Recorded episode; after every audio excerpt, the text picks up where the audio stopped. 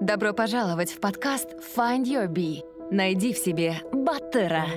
Ты запутался и устал от того, что тебе навязывает общество. Родные и друзья хотят, чтобы были оправданы их ожидания. Желая не упасть в глазах других, мы следуем чужим целям и получаем одобрение окружающих. Примеряя те или иные роли, мы перестаем чувствовать свой внутренний голос и истинные желания. День за днем мы предаем себя и наши мечты. Наш подкаст для тех, кто хочет обрести внутреннюю свободу и посмотреть на жизнь под другим углом. Мы беседуем с разными людьми, теми, кто не принял правила игры нашей действительности и нашел путь к истинному «я» и своему счастью. Мы говорим о самопознании и разных возможностях для развития. Ты не один. Пора проснуться и найти в себе Баттера.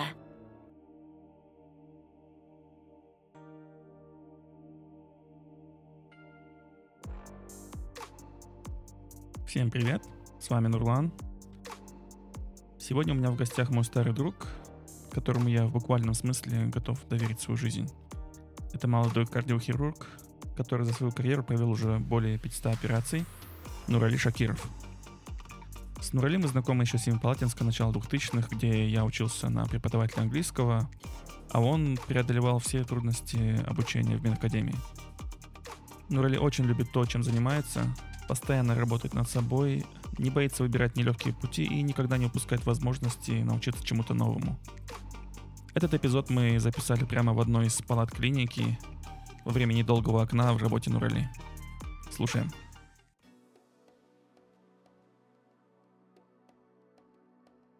Итак, Нурали, добро пожаловать на подкаст. Спасибо за то, что уделил время. По традиции я предлагаю гостям сначала начать о себе. Сам расскажи о себе немножко. Так, ну меня зовут Нурали. Я в данное время работаю в клинике СЕМА, кардиохирург, главный врач. А, мне 33 года. Закончил Симпалатинский медакадемию, э, затем закончил там же ординатуру по онкологии а, и в дальнейшем ушел в кардиохирургию. До того, как ты стал врачом? Вообще детство, учеба, где прошло? А, я родился в поселке Глубокое, это в Восточно-Казахстанской области, небольшой поселок возле города Усть-Киногорск. А, получается, с детства мне интересовала биология, в принципе, как родители рассказывают, практически с двух-с трех лет я уже там жучков всяких рассматривал, такое, ну, как-то наклонности биологические были. Потом дальше в школе мне начала нравиться биология и математика.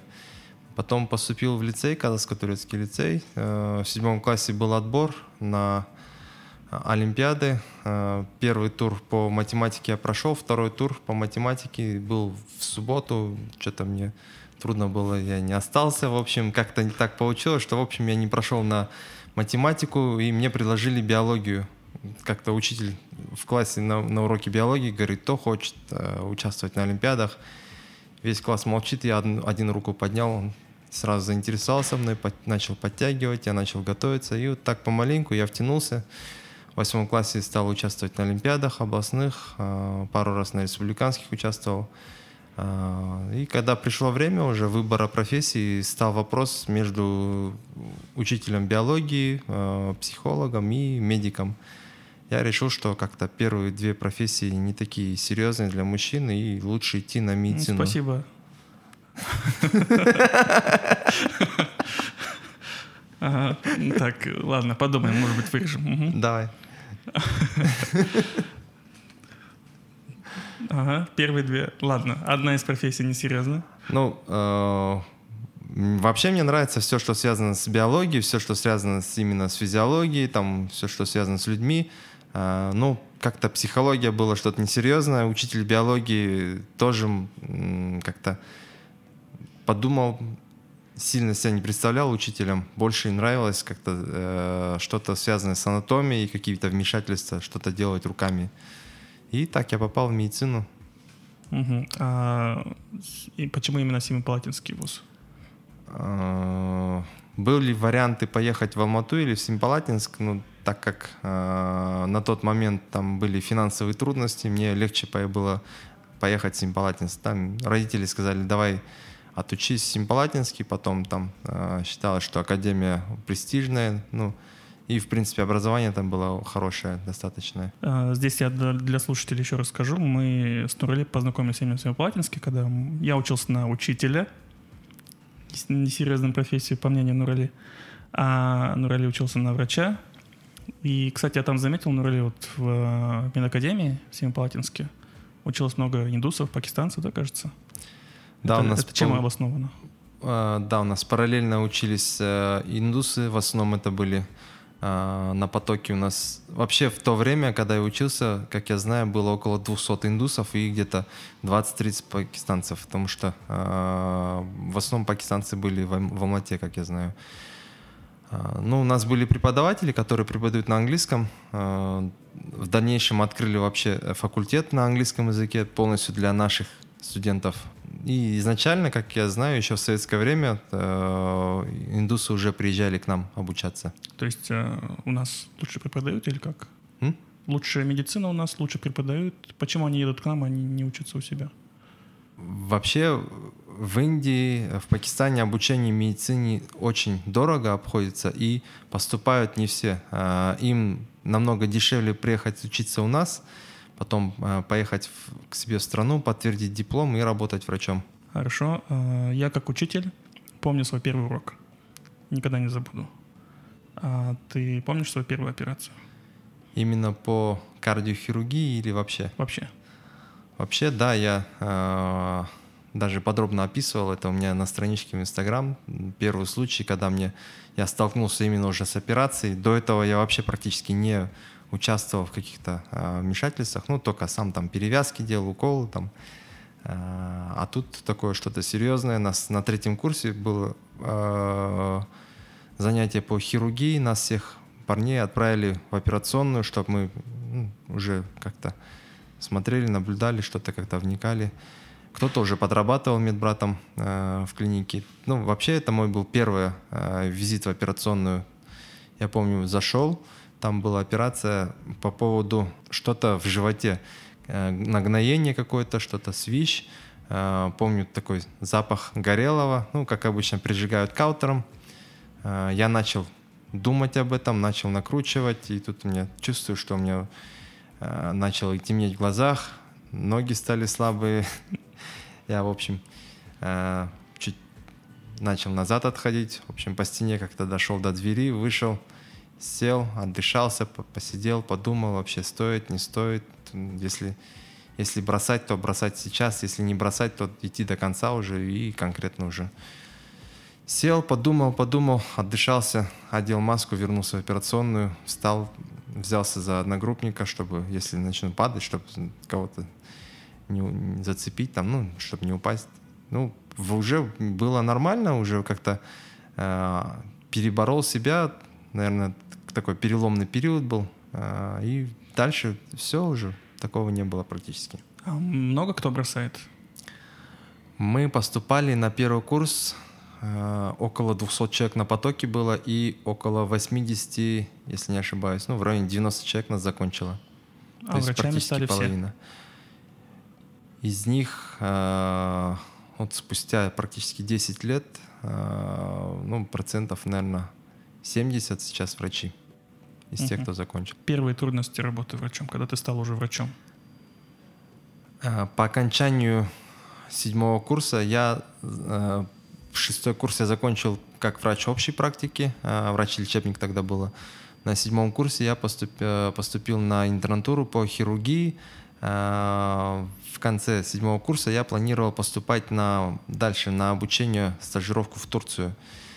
Там какие-то были моменты, я не успел с документами, в общем, не попал на экзамен.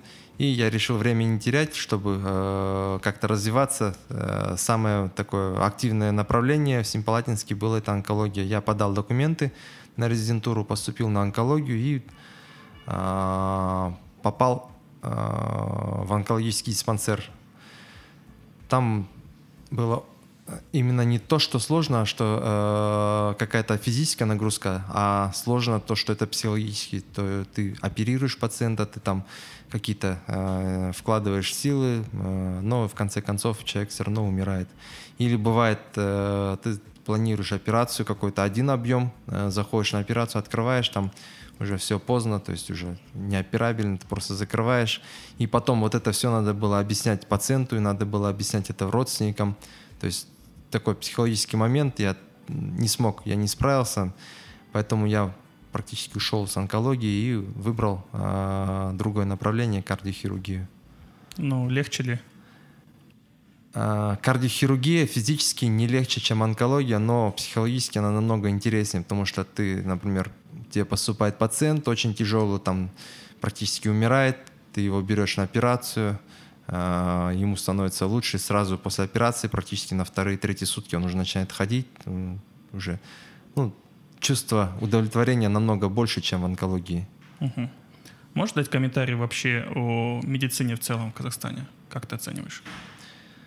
А, ну, если сравнивать э, развитие медицины, то, что было 10 лет назад, и то, что сейчас, скажем, это э, есть динамика, есть динамика развития, есть положительные моменты. Я думаю, э, в будущем будут и лучшие какие-то вещи мы не стоим на месте, все развивается.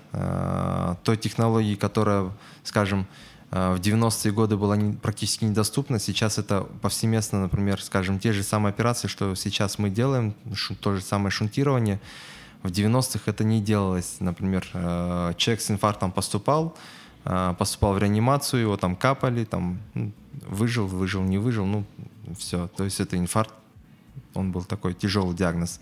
Сейчас, например, а, такие операции повсеместно делаются в больших городах. Примерно ну, 10-12 тысяч операций в год проводится в Казахстане. А таких, как ты, молодых врачей, хирургов много сейчас? Именно по кардиохирургии э, на данный момент оперирующих кардиохирургов примерно человек 50 по Казахстану. По Казахстану? Да. Э, не бывало такого, что вот пациент не хочет ложиться а, под нож молодому хирургу не доверяя?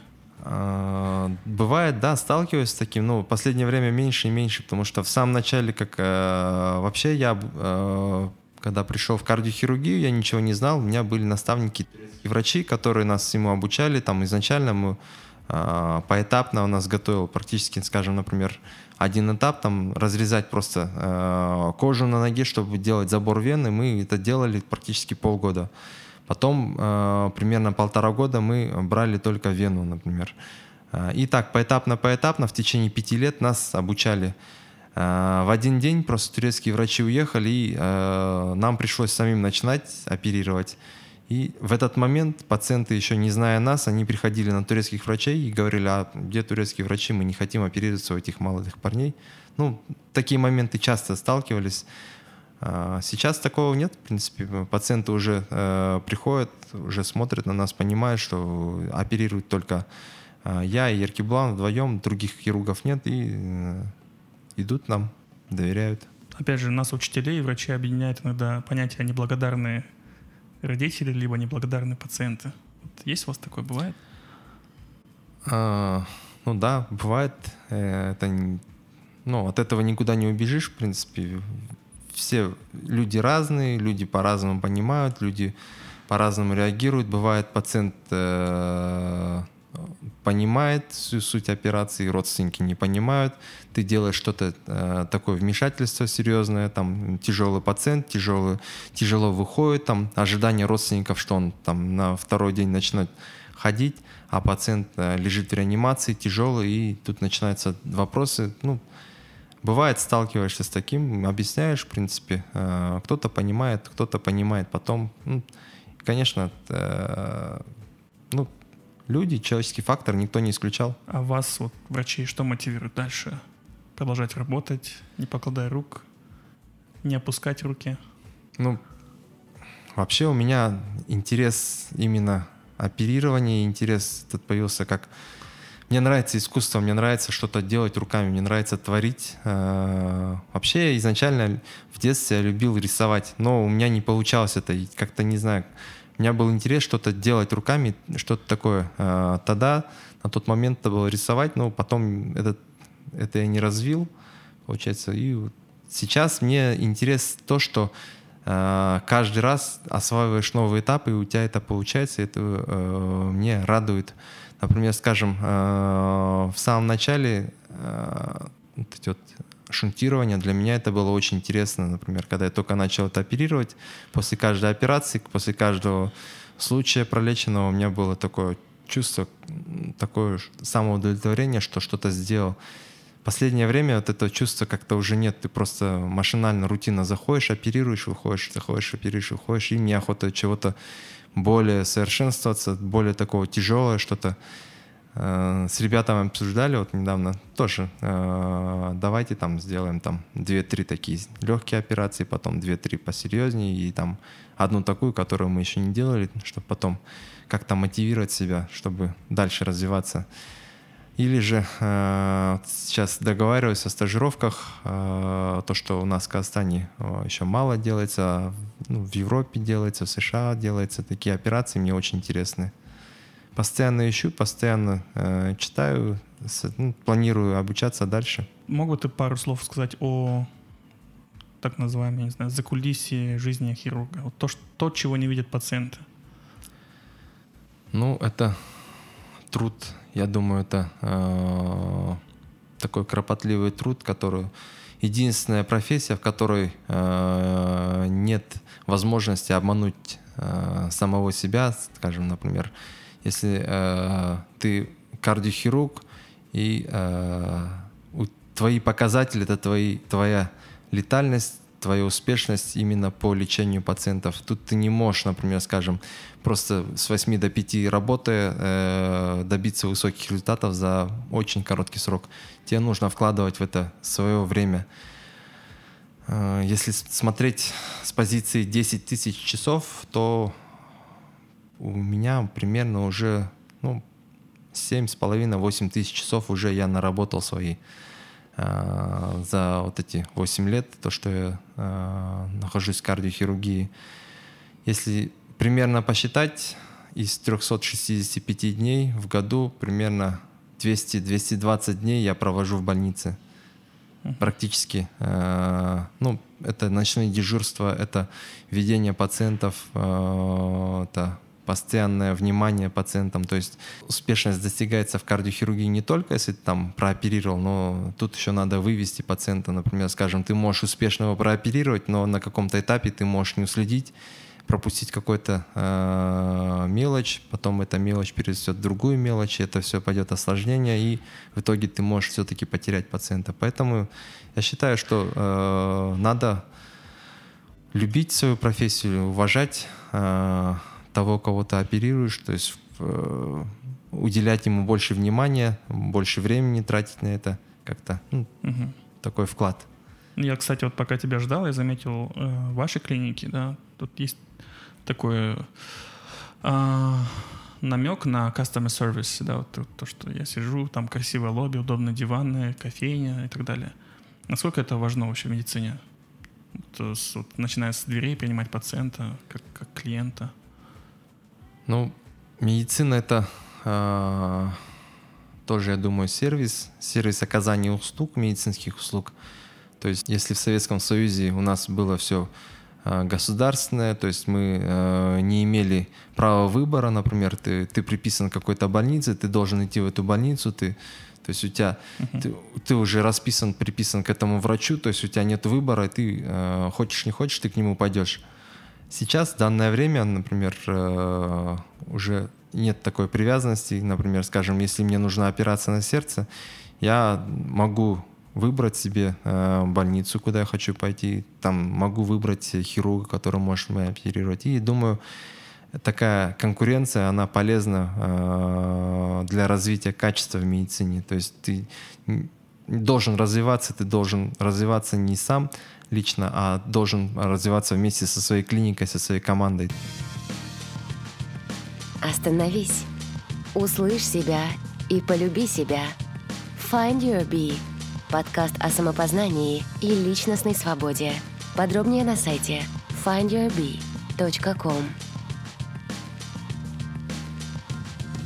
Так, теперь поговорим о сердце.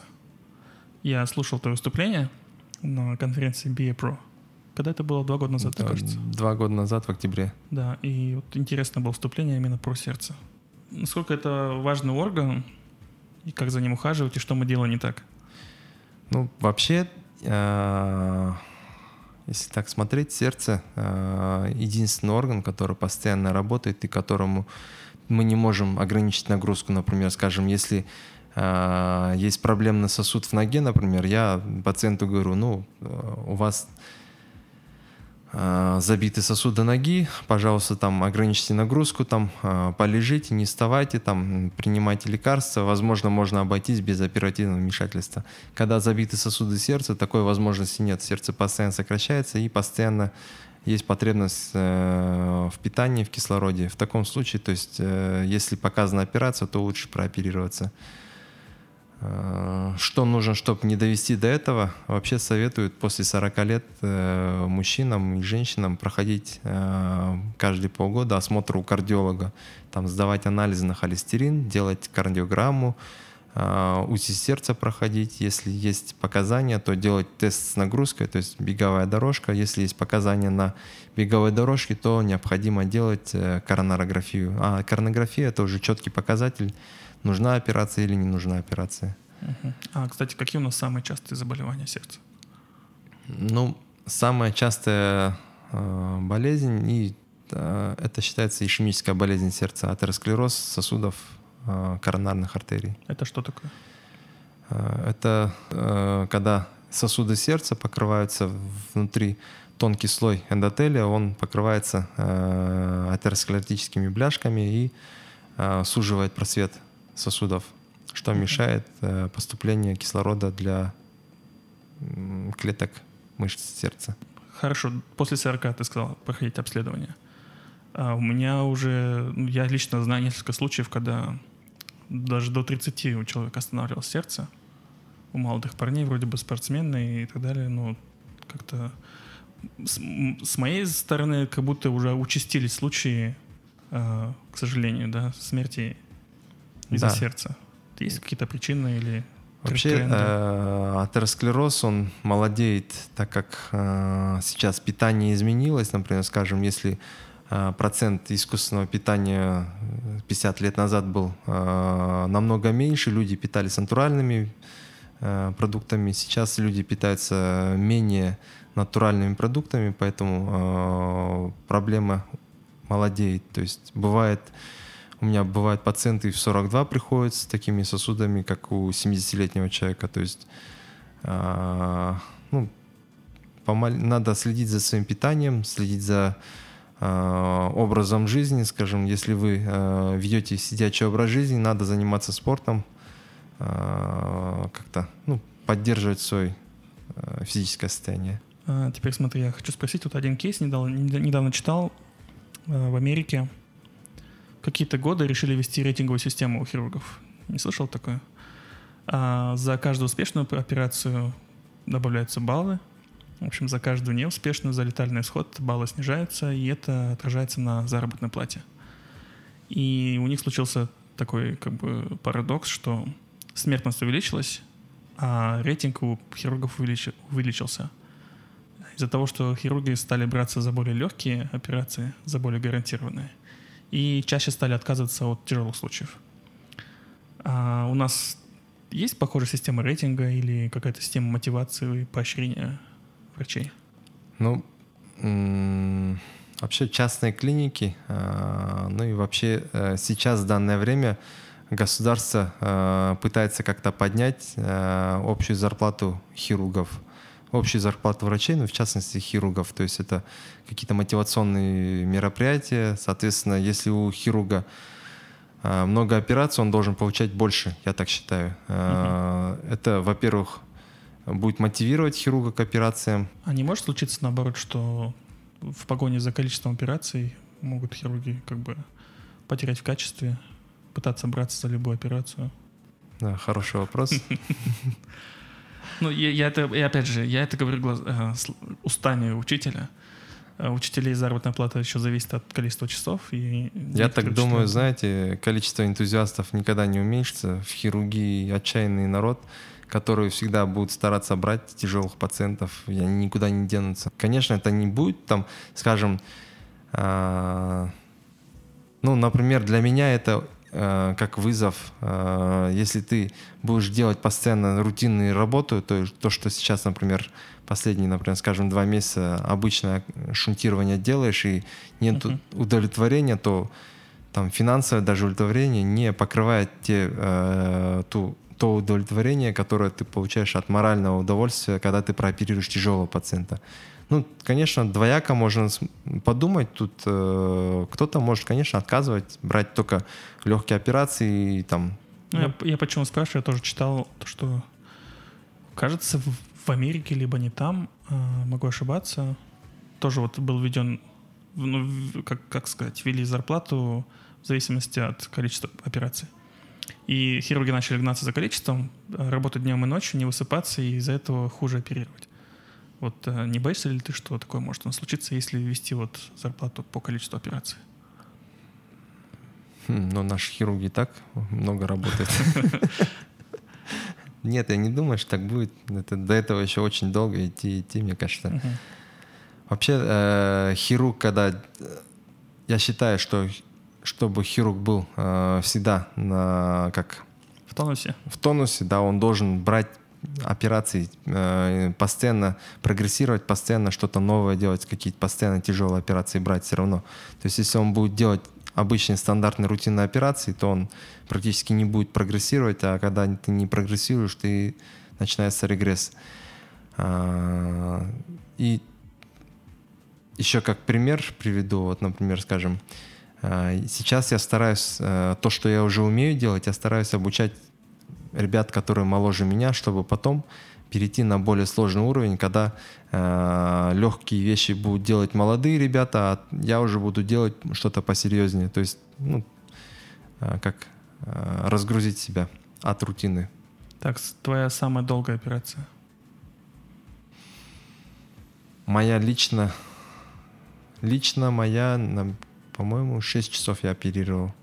Это было э, в прошлом году, как раз в октябре. Э, я остался один, второй оперирующий хирург э, был в отпуске. Поступает пациент на протезирование митрального клапана. Мы делаем ему коронарографию, смотрим сосуды сердца, выявляем у него поражение трех сосудов.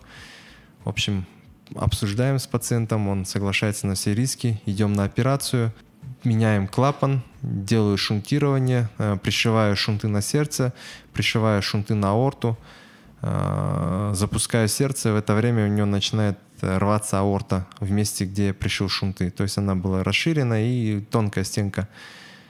Тут э, мне приходится снова охлаждать пациента, увеличивать объем операции. Нам пришлось менять аорту, уже, э, то есть получается из двух объемов мы сделали три объема. И операция планировалась проводиться э, в течение четырех часов. Мы провели ее, по-моему, 6 или 7 часов проводили. Ну, в общем, э, в конечном итоге пациент благополучно выписался, довольный, все довольны, живой, там без осложнений, все нормально. Хорошо. А самая сложная операция? Ну, она и считается самой сложной, которую я делал uh-huh. на сегодняшний день. Окей. Okay. Так, ну, э, у каждого хирурга, особенно у кардиохирурга, наверное, мне кажется, наступает рано или поздно, бывает момент, когда операция идет не очень удачно и теряете пациента.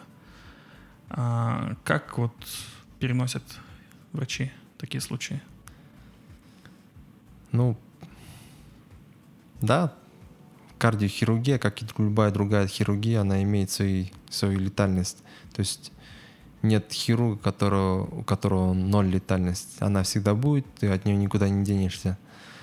Единственное, надо правильно понимать, надо правильно делать из нее выводы. То есть, э, да, это тяжело сообщать родственникам, что операция прошла, но были какие-то осложнения во время операции или после операции, что привело к летальному исходу. Ну, на этом не стоит останавливаться, я думаю. Э, надо делать какие-то серьезные выводы, э, что-то менять в своей тактике, тактики операций, тактики ведения, Э, если у тебя какие-то серьезные ошибки, часто повторяющиеся, то надо, думаю, останавливаться, ехать куда-то на обучение или там приглашать какого-то более опытного хирурга, который бы научил тебя.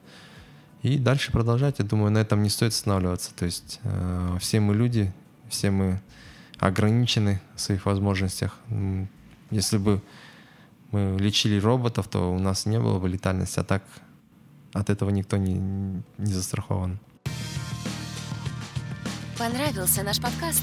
Найди Find Your Bee без пробелов в соцсетях Facebook, ВКонтакте, Instagram, а также на наших каналах в YouTube и Telegram. Подписывайся и следи за новыми выпусками нашего подкаста. Так, э, немножко попрошу тебя рассказать о жизни вне клиники. То есть, когда ты не работаешь, чем ты занимаешься? Ну, я женат, у меня трое детей. Вне работы я увлекаюсь, стараюсь заниматься спортом. Э, практически два с половиной года ходил на кроссфит. Последние полгода я начал увлекаться велосипедом. Хочу, планирую в 35 лет начать триатлон. Ну, еще это надо взвешать, если получится так. Э, ну, я все, э, все, что происходит в жизни, должно иметь какую-то определенную цель. Например, скажем, тот же самый спорт, которым я занимаюсь, я занимаюсь для того, чтобы э, поддерживать свою физическую активность, чтобы стоять у операционного стола. Если я э, откажусь от этого, там, ну, соответственно, там пойдут уже трудности в моей работе, я не смогу оперировать столько лет, сколько я хочу. Э, семья, ну, семье стараюсь тоже выделять время. С дочерью в шахматы играем, там стараюсь водить ее на кружки какие-то определенные. Uh-huh. Тоже как э, часто проводим беседы такие стараюсь э, дать ей максимально э, то, что ей будет потом полезно в ее жизни. То есть те вещи, которые не объясняют в школе, там это не обязательно предметные вещи, то есть не по научному. А вообще получается балансировать между работой, семьей, спортом? Ну, если спать по 5 часов в день, то бывает удается. Ясно. Так, ты, э, кажется, единственный врач, которого я еще читаю в соцсетях. Пусть не часто, но, но очень интересно. Это с чем связано решение писать о своих кейсах?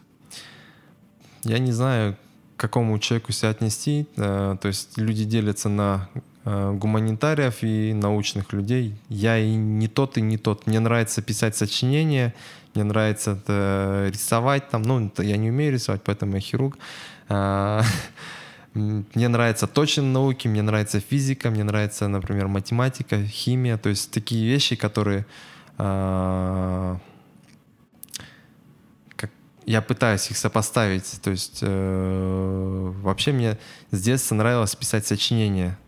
Uh-huh. Я помню в школе там чуть ли учитель не приводил мои сочинения как примеры для там, чтобы писали. И сейчас я вот э, в жизни у меня много вещей, которые обычно с этим люди не сталкиваются. Я пытаюсь как передать свои чувства, передать э, те вещи, которые мы не видим каждодневно, например, скажем, то, что утром мы проснулись, спокойно встали с кровати, э, пошли, сходили в туалет, например, покушали. Это такие рутинные вещи, которые мы не замечаем, когда у нас все, все хорошо, и мы здоровы. А когда э, ты работаешь в этой сфере, ты каждый день видишь, например, как в реанимации человек, например, скажем, не может покушать, там не может выделить сам мочу, там какие-то вещи такие. Я хочу это передать, чтобы люди ценили то, что они имеют. Ну и каков фидбэк от людей? Ну, люди подписываются, люди не отписываются. Количество подписчиков растет, значит, это интересно читают. Бывает хейтеры у хирурга, инстаграмера? Пока не видел, пока не, пока не помню таких комментариев, что все, хватит, не пиши. Э, если перед тобой собрали группу молодежи, всей казахстанской молодежи, что бы ты им сказал? Я бы сказал, время ограничено, не тратьте время просто так. Э, имейте какую-то определенную цель, чтобы э, ее добиться, нужно вкладывать ваше время в эту цель. А, есть советы, что читать, что слушать? Как, как молодежи в целом, так и будущим врачам. Ну, читайте полезные вещи, то, что нужно именно для вас. А, я, например, не вижу вообще потребности читать какие-то детективы, там, не знаю, какие-то художественную, художественную литературу, которая не имеет э, как пользы для профессионального развития, угу. Только целенаправленно. Кстати, э, я часто общаюсь с будущими выпускниками школы, и все реже и реже слышу, что кто-то хочет стать врачом. Э, как бы ты, я не знаю, мотивировал бы, что ли? Ну, вообще я считаю, что врачом, чтобы стать, тебя никто не может заставить стать врачом, потому mm-hmm. что это только личная инициатива. Если тебе это нравится, если ты получаешь от этого кайф, ты э, станешь врачом. Если ты от этого не получаешь какое-то удовольствие, ты тебе в напряг, например, скажем, э, заниматься лечением больных, там ты ровно в 5 ты закрываешь кабинет и уходишь, то смысла вообще оставаться врачом mm-hmm. нет как средство, как э, профессия, которая приносит деньги, я бы не сказал, что в ближайшие там, 10 лет врачи в Казахстане будут шикарно жить, как, например, те же самые врачи в Америке. Uh-huh. Это труд, который э, еще нужен, нужно вложение. Да, ну а как вот э, будущему выпускнику школы, который еще не работал нигде, а, что может ему помочь понять, его это или не его профессия? Ну, лягушку разрезать для этого обязательно? Или? Да нет, не то, что лягушку. Если у, у человека есть тяга к биологии, к тому, что, например, э, все живое, тогда, я думаю, надо идти в медицину, пробовать себя как врача. Ну, трудно сказать, конечно, это... Я, например, э, даже на первом-втором курсе я еще сомневался, стану ли я врачом. То есть мне это было интересно, мне это было как-то э, такое что-то, что, что мне... Я еще не мог понять, определиться, хочу ли я стать врачом до конца. И примерно на третьем курсе я уже понял, что, в принципе, я, я не могу себя представить в другой профессии, как не врачом. Кстати, что обычно делают люди, которые понимают, что не будут врачами на третьем курсе? Надо бросать медицину, идти в такую сферу, где тебе, ты получаешь удовольствие. Окей. Okay. А у меня такой вопрос интересный был. А, я о медицине знаю, наверное, больше из фильмов или сериалов. Вот ты, наверное, тоже смотрел там какие-то, не знаю, всякие Доктор Хаус или что-нибудь? Честно сказать, вообще не смотрел. Ну, может, пару серий по Доктора Хаусу. Okay. Не ну, помню, вот, что. Сможешь ли так э, перечислить правду и мифы в фильмах, врачи в фильмах и врачи на самом деле? Я за последние 8 лет э, смотрел один сериал, это «Викинги», э, не связанный с медициной, потому что, если честно, у меня не было времени смотреть «Хаос». Я не знаю, мне как-то... Иногда бывает, э, смотришь, и мне становится немного... Ну, посмотрел, по-моему, пару серий, мне как-то стало э, чуть как несерьезно, как будто бы это э, не связано с реальностью, как будто это uh-huh. чуть-чуть утопически. Окей. Okay. А твои личные принципы, которые вот помогают тебе жить и работать? Нет людей без проблем. У всех бывают проблемы, они никогда не бывают маленькими, то есть э, надо правильно относиться к проблемам, правильно э, стараться принимать решения, э, всегда получать какой-то опыт э, с то, что ты пережил делать какие-то определенные выводы, стараться не повторять свои ошибки и не останавливаться, идти вперед, поставить себе цели и идти до конца. То есть, если ты решил стать кардиохирургом, то это долгий путь, э, там, десятилетия могут занять.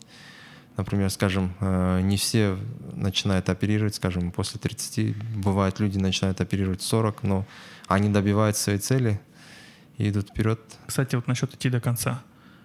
У тебя есть какая-то цель? не то чтобы конечная цель, но еще дальше, дальше того, где ты сейчас находишься? Вообще я э, ставил цель стать кардиохирургом, оперирующим хирургом. Сейчас я этого добился. Э, сейчас я ставлю себе цель там э, сделать там что-то еще больше, какие-то интересные операции, какие-то тяжелые операции.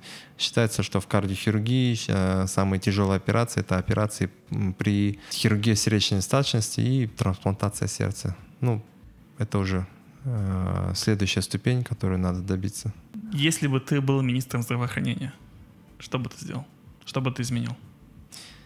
Вообще мне не нравится управлять людьми. Я, я не стремлюсь никогда в министерство и никогда такой вопрос себе не, ну, не ставил. Но вот сегодня, например, скажем, пришел человек, который продвигал э, информационную систему для больниц. Если бы я был министром, наверное, я бы упростил работу врачей, убрал вот эту вот э, рутинную работу написания истории болезни или, скажем, сделал бы такую Э, должность, как, например, э, как в других странах, э, это не менеджер или, ну, как бы назвать, секретарь, который будет заниматься именно только написанием истории болезни, скажем, разгрузить mm-hmm. врачей от рутины. Примеру, в Финляндии этим занимаются, например, информационная система, она подключена к аппаратуре, и это все записывается. То есть история болезни, она, врач практически ничего не пишет, только, например, скажем, Э, ход операции и какие-то особенности операции, введением э, какие-то вещи, которые может делать медсестра, переложены на медсестру. То есть врач занимается только э, лечением пациента, и он практически ну, разгружен, он может заниматься саморазвитием. В нашей стране, как врачи, очень много времени тратят на написание истории болезни и там, ведение документации. Я думаю, как-то надо упростить эти вещи. А что мешает это сделать сейчас?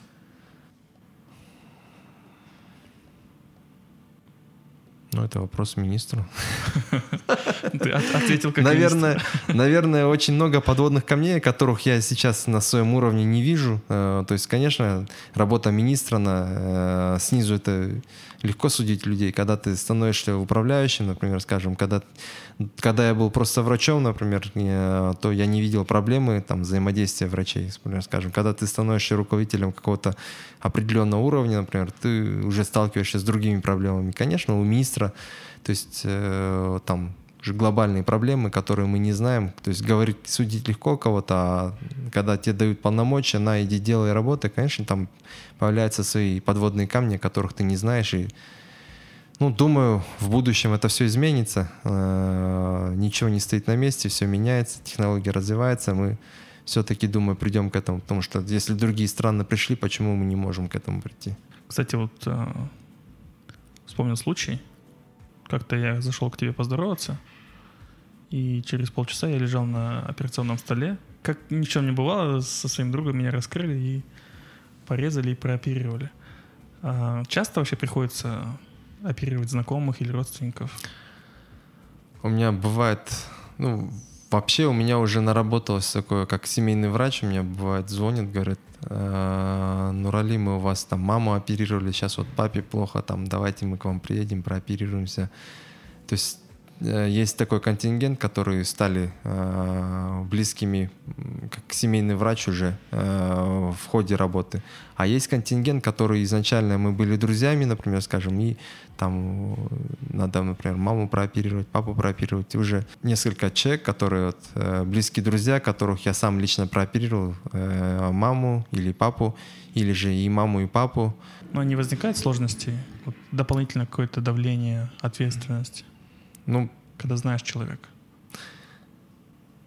Я вообще человек э, верующий, но есть такие понятия, как суеверие.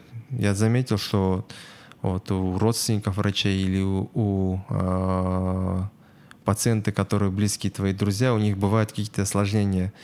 Ну, вообще говорят, э, старайся не оперировать э, очень близких людей, потому что ты хочешь делать лучше, и э, ты или переусердствуешь, или недоусердствуешь, и mm-hmm. какие-то осложнения бывают. Ну, на данный момент все родственники или там знакомые, которых оперировал, все проходят успешно, прошли успешно, в принципе. Стараюсь э, делать все хладнокровно, то есть э, подходить к таким пациентам не как э, к близким людям, а как к обычным пациентам, забываешь, ну, забывать такие вещи там и просто делать свою работу. Большое спасибо за интервью за время. Я знаю, насколько ты знаешь, мы вот э, сейчас слушатели не видят, но мы вдвоем сидим в, операци... в этой в палате, э, прямо в больнице записывали это интервью. Э, от нас желаю удачи, успехов, побольше успешных операций, поменьше неуспешных. Спасибо. И развития. Спасибо, очень приятно. Спасибо, что были с нами. Мы беседуем, чтобы понять себя, наше поколение и общество.